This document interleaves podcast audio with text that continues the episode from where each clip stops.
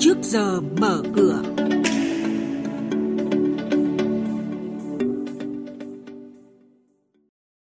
Thưa quý vị, trong chuyên mục này sáng nay sẽ có những thông tin chính đó là tổ chức tín dụng chỉ được mua trái phiếu doanh nghiệp khi có tỷ lệ nợ xấu dưới 3%. Thành phố Hồ Chí Minh nhiều giải pháp hỗ trợ doanh nghiệp và cùng với đó là thông tin hoạt động một số doanh nghiệp niêm yết và sau đây là nội dung chi tiết.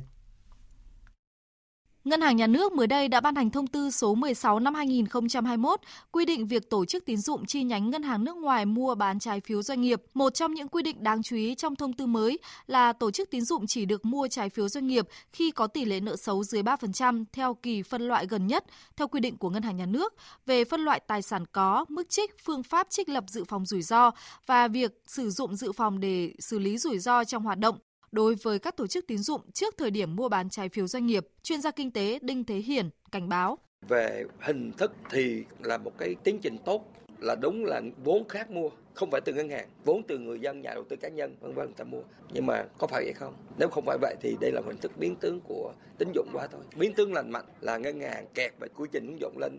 Thôi bây giờ anh phát hành phiếu tôi phân tích dự án anh tốt tôi mua thì gọi là biến tướng lành mạnh. Còn biến tướng mạnh là vẫn là sân sau thì sao? Theo các chuyên gia bất động sản của công ty Savin Việt Nam, nhu cầu đối với đất công nghiệp và hậu cần, kho xưởng, xây sẵn tiếp tục là nhu cầu chính của thị trường trong năm 2022.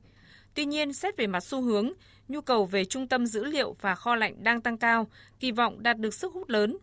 Những ngành như dệt may và nội thất phải vật lộn để tìm nguồn lao động và đất đai có giá cả phải chăng tại Việt Nam. Tuy nhiên, các nhà đầu tư của những ngành công nghiệp có giá trị cao vẫn lạc quan về sự tăng trưởng dài hạn của Việt Nam.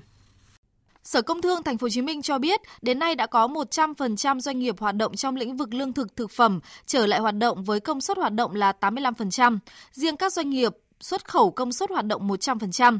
Về các giải pháp hỗ trợ doanh nghiệp, Thành phố Hồ Chí Minh đã ban hành kế hoạch 3066 từ giữa tháng 9, trong đó có các giải pháp hỗ trợ doanh nghiệp về tín dụng, sản xuất kinh doanh, chăm lo người lao động, mở rộng thị trường, liên kết vùng, về giải pháp bình ổn thị trường trong thời gian tới, ông Lê Huỳnh Minh Tú, Phó Giám đốc Sở Công Thương Thành phố Hồ Chí Minh cho biết. Để mà đáp ứng được cái nhu cầu thị trường và bình ổn được thị trường thì các cái doanh nghiệp bình ổn thị trường của mình vẫn đóng vai trò chủ lực trong cái việc dẫn dắt thị trường để mà điều tiết giúp ổn định cái giá cả. Để à, từ đây đến cuối năm giữ vững được cái giá cũng giống như những mọi năm. À, thì đó là cái giải pháp chính để thực hiện cái việc này. Quý vị và các bạn đang nghe chuyên mục Trước giờ mở cửa. Thông tin kinh tế vĩ mô, diễn biến thị trường, hoạt động doanh nghiệp chứng khoán. Trao đổi nhận định của các chuyên gia với góc nhìn chuyên sâu, cơ hội đầu tư trên thị trường chứng khoán được cập nhật nhanh trong Trước giờ mở cửa.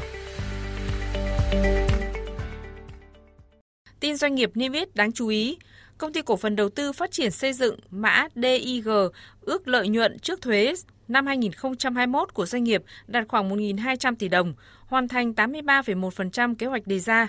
Trong 6 tuần còn lại của năm 2021, doanh nghiệp sẽ tiếp tục ra soát các sản phẩm đủ điều kiện bàn giao cho khách hàng để tăng doanh thu và lợi nhuận cho doanh nghiệp công ty chứng khoán APG vừa công bố thông tin về việc chào bán cổ phiếu ra công chúng. Theo đó, APG sẽ chào bán 73,15 triệu cổ phiếu cho cổ đông hiện hữu, tương ứng tỷ lệ chào bán 11, cổ đông sở hữu một cổ phiếu được một quyền mua, cứ một quyền mua được mua một cổ phiếu mới. Sau đợt chào bán này, vốn điều lệ của APG sẽ tăng lên 1.460 tỷ đồng. Cập nhật từ Sở giao dịch chứng khoán Thành phố Hồ Chí Minh, gần 147 triệu cổ phiếu VIX của công ty cổ phần chứng khoán VIX sẽ được niêm yết bổ sung từ ngày 18 tháng 11 năm 2021. Trong đó hơn 145 triệu đơn vị trong số cổ phiếu này sẽ về tài khoản nhà đầu tư và có thể bắt đầu giao dịch kể từ ngày 25 tháng 11. Còn lại khoảng 1,5 triệu cổ phiếu cổ đông không thực hiện quyền và được phân phối cho nhà đầu tư khác sẽ bị hạn chế chuyển nhượng trong vòng một năm. Chuyển sang tin diễn biến giao dịch trên thị trường chứng khoán. Trong phiên giao dịch hôm qua, diễn biến rung lắc nhẹ cả phiên, dòng tiền tiếp tục lan tỏa rộng, nhưng gần như nhóm ngân hàng không có biến động nhiều sau hai phiên tăng mạnh. Sắc đỏ bao trùm trên hầu hết các cổ phiếu BID, CTG, TCB. Ngược lại, một loạt blue chip như là MSN, GVR, VHM bứt phá mạnh kéo VN Index tăng 16,38 điểm lên 1.463,63 điểm. HNX Index tăng 4,65 điểm, đạt 444,28 điểm. Đây cũng là mức khởi động thị trường chứng khoán sáng nay.